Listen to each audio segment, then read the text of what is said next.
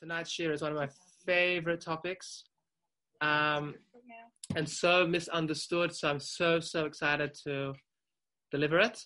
All right. So tonight's share is titled um, The Ego is the Source of All Suffering. Now, it's very relevant because of Tisha B'Av, right? What's Tisha B'Av all about? Sinat Chinam, baseless hatred. Where does hatred come from? Being self centered, being egoistic, being arrogant, not creating space for others, which is known in Kabbalah as Tzimtzum, withdrawing yourself, withdrawing your light, and creating space for others.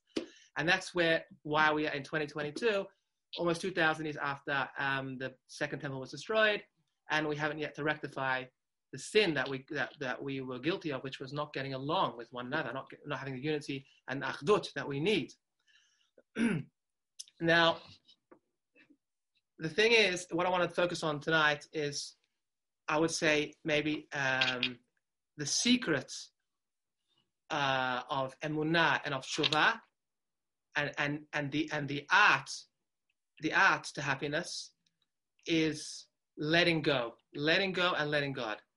So we find consistently throughout the Jewish literature that this is the one thing that everybody from the top down that did big sins, or big people that did small sins, um, they struggle with. So we start from Adam HaRishon, Adam in the Garden of Eden. So what happens? Hashem tells him, all you have to do is don't eat from this one tree, the Eitz Hadas, right? The tree of knowledge. And it seems like a fairly simple task. And Adam was a very smart man, the first man, the greatest man, Garden of Eden. He had all capabilities. he was living spiritually all day with God. Um, and really devoid of physical materialistic there was no like uh, there was no issues with other people and wars and all this sort of stuff. So really it seems quite incredible that adam would fall so low. So what i heard explained once from um, right Horace Miller and Gates said he said the following that adam was very smart right? But what he did was he made a calculation a cheshbon. He said the following why should i sit here in the garden of eden and what we call shev al just doing nothing just chilling right it makes more sense for me to eat from the tree of knowledge, understand good versus evil, and then choose good and earn my reward. Right? So, on the face value, it's a flawless, seemingly a flawless calculation. It, it's, what's wrong with that? He wants to earn his reward. So, the problem is, what's the problem with that? Is that is that what Hashem told him to do? No. Hashem told him not to eat. So it's all very nice to make his own calculations, but what he did was he took control of situation, right? Instead of letting go and just allowing what God wanted to happen. And this is a common theme we're going to find all the way through. So we find that again by um, Moshe Rabbeinu. Hashem said just recently, we read it a few weeks ago, speak to the rock, right? Speak to the rock. One of the commentaries explained is that a tzaddik, we know, can perform miracles. It's really not a big deal for a tzaddik to perform miracles. Um, but if you allow for Moshe to do a physical action and hit the rock, everyone knows it's tzaddik performed a miracle. Like that, that's everyday life. But to not hit the rock and let Hashem just talk to the rock and let Hashem perform an open supernatural miracle, that's what Hashem wanted.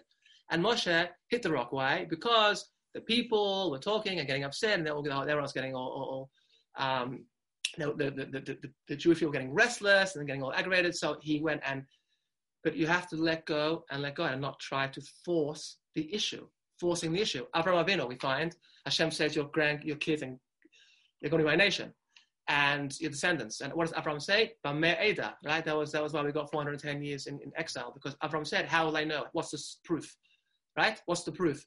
Joseph in the jail, he asks, he asks for um, the the uh, minister who goes back into Pare to, to remember Joseph. He got another, I think it was two years for that, right? So for every word a year. So you see, he's not letting go, letting God, right? The same thing you find by David Hamelech. David Hamelech is a very misunderstood parsha. People think the Gemara says whoever thinks David Hamelech with sinned with Bathsheba is completely mistaken. He didn't do anything wrong the way we perceive uh, human uh, um, action what happened was is that David Hamelech, at the end of the day, right, Shlomo Hamelech, which is the, the, the, Messianic dynasty from, from the Davidic dynasty, and who built a temple, came from David and Bathsheba. So clearly, the way we people in the street like to relate to the story is way off. So what the Gemara explains is, is that the following: David was always going to be with Bathsheba. The problem was one of timing, meaning, meaning Hashem was going to arrange, like we find by, by Yosef as well with the wife of Potiphar. The wife of Potiphar was trying to seduce Joseph every day. That's why it's called, called Yosef HaTzadik.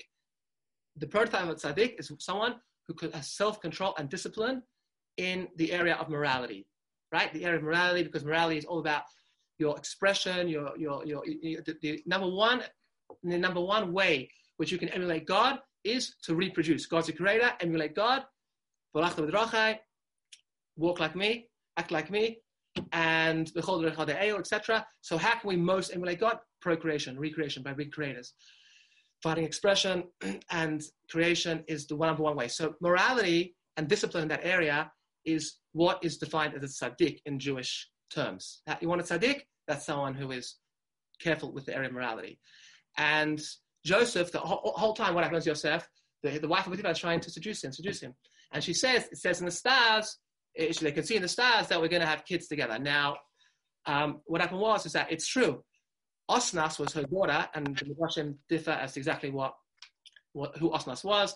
Some say she was the daughter of Dinah. When Shechem violated Dinah, they sent uh, um, they sent the daughter Osnas away. They sent her away into Egypt, and because the Medrash says Joseph was so careful, because being disciplined in in in, in your morality doesn't start by just uh, you know, walking out of the room at 12 a.m. with, with another woman.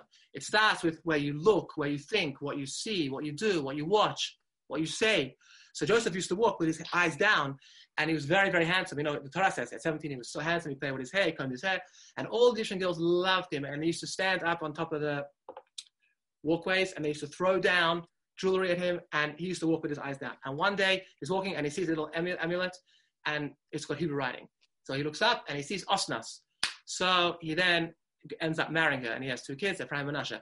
So in the stars, it said that um, Eshes Potiphar was going to have children, descendants through through Yosef, right? And she wanted to force the issue, but he said no, right? And he's, he's, the, he's the tzaddik we see against all the other cases. The tzaddik says no, I'm going to let go and let God. I'm not going to force the issue, even if the star stays true, and even I'm not going to force the issue. But David Hamelech sends Uriah out to war puts him on the front line. He's not coming back. And, and the Gemara explains like this that in those days, when went, the Jewish army went to war, a religious army, of course, under King David. So what they would do is we have a big problem of aguna, big problem of aguna, right? And aguna is when a wife is tied to a husband and the wife can't get out without a divorce. So what happens is, is God forbid, people go out to war, they don't always come back, right? And if you can't identify, they didn't have DNA back then.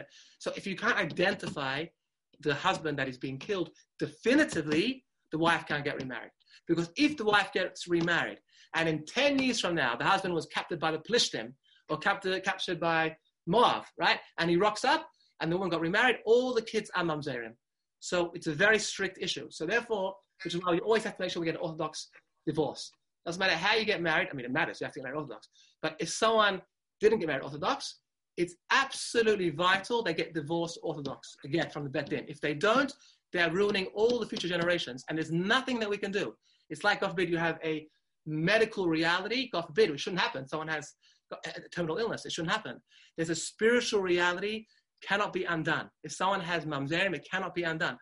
Which is why we have to be very careful always get Orthodox divorce. So what they did was David Melech instituted that all the soldiers will give their wives, before they go to war, a bill of divorce al tanai, on condition. If I come back, there's no divorce. If I don't come back, the divorce was chal, the divorce was um, took, takes place from now, from this moment. So the second I leave the house, you are free woman. You don't have to wait for me. So there's no attachment. That way, the women are free. But David Melech, what he did, he took Bathsheba, right? But she was divorced, right? That's what they don't read when they read it in, in, in, in the, in the Bible school and in the, in in the halls of the, uh, of the um, philosophy faculties and universities, and they're trying to understand King David and all this stuff and, and, and reduce him to a 2022 very, very uh, decadent, low materialistic level, like the way we think is not the way. They were, he was a prophet. His whole life was about fearing God. Every word of Tehillim is about keeping the mitzvot, trust, being fearing Hashem. Every single word David says is fearing Hashem. It's not possible that he would have done an Asher And if he did, how could Shlomo Melech have been Shalom Melech out of that union? How's it possible? So they say what he did wrong was he took destiny into his own hands. Meaning, instead of sending Uriah away with a get, let God take care of it for you at the right time.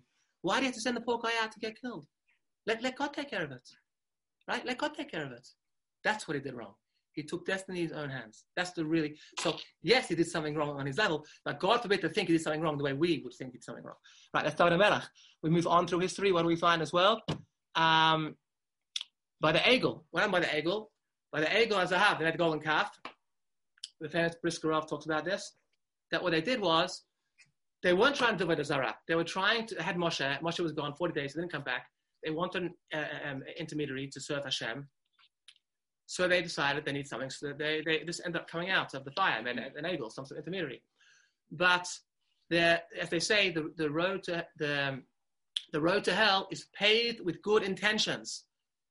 God did not ask them to try and find intermediary, right? So it may have been pure intentions. They wanted to connect to God, and they didn't have Moses, and they, and have Moshe, and it was too hard. God was like, it, it, they needed someone to connect, like a Rebbe, but you can't take destiny into your own hands. That's unacceptable. And there was a massive plague after that, right? Um, we find the same thing with Ruvain. He took his mother's bed, right? And he switched, he switched Rachel and Leah's bed, and he got in trouble for that. We find the same thing with Shimon and Levi. They wiped out the whole Shechem after, after, after they violated Dinah. Shimon Levi went and they wiped out, they said, if you want to be part of us, you can convert. You have to all have Brit Milah.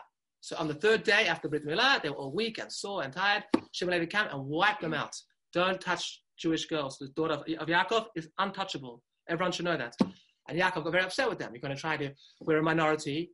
We're living in a non-Jewish world. And you're putting us up for attack, right? You're making, putting a tag on our back. So you see, letting go, letting go, letting go. So now we also find, excuse me,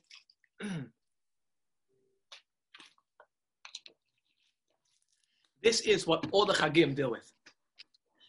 Pesach, right? Rabbi um, Kluger says from Israel, there's a Breslau in Israel, and he explains that Pesach, this is what we have hidden, the message hidden in the matzah and the chametz. Why is you find chametz is so severe? Kosher is we can nullify one in sixty.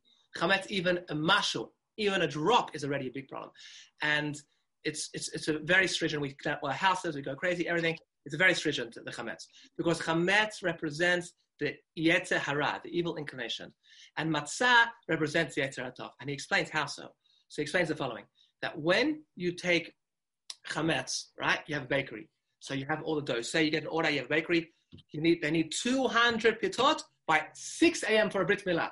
Right? It's now 9, 8, 8.30. 6 a.m. is a brit milah. The rabbi just said the baby is not, not uh, jaundice anymore. It's going ahead. Now I need 600, 200 pitot. Bam. What do you do? You got to take all the dough, wrap it up, put it into the oven, try to manipulate and, and fashion and condition and control the outcome. If these pitot going through the whole process, the baking process, come out floppy and, and upside down and torn, no one's buying them off you. So you have to control the outcome, right? But matzah, what's matzah?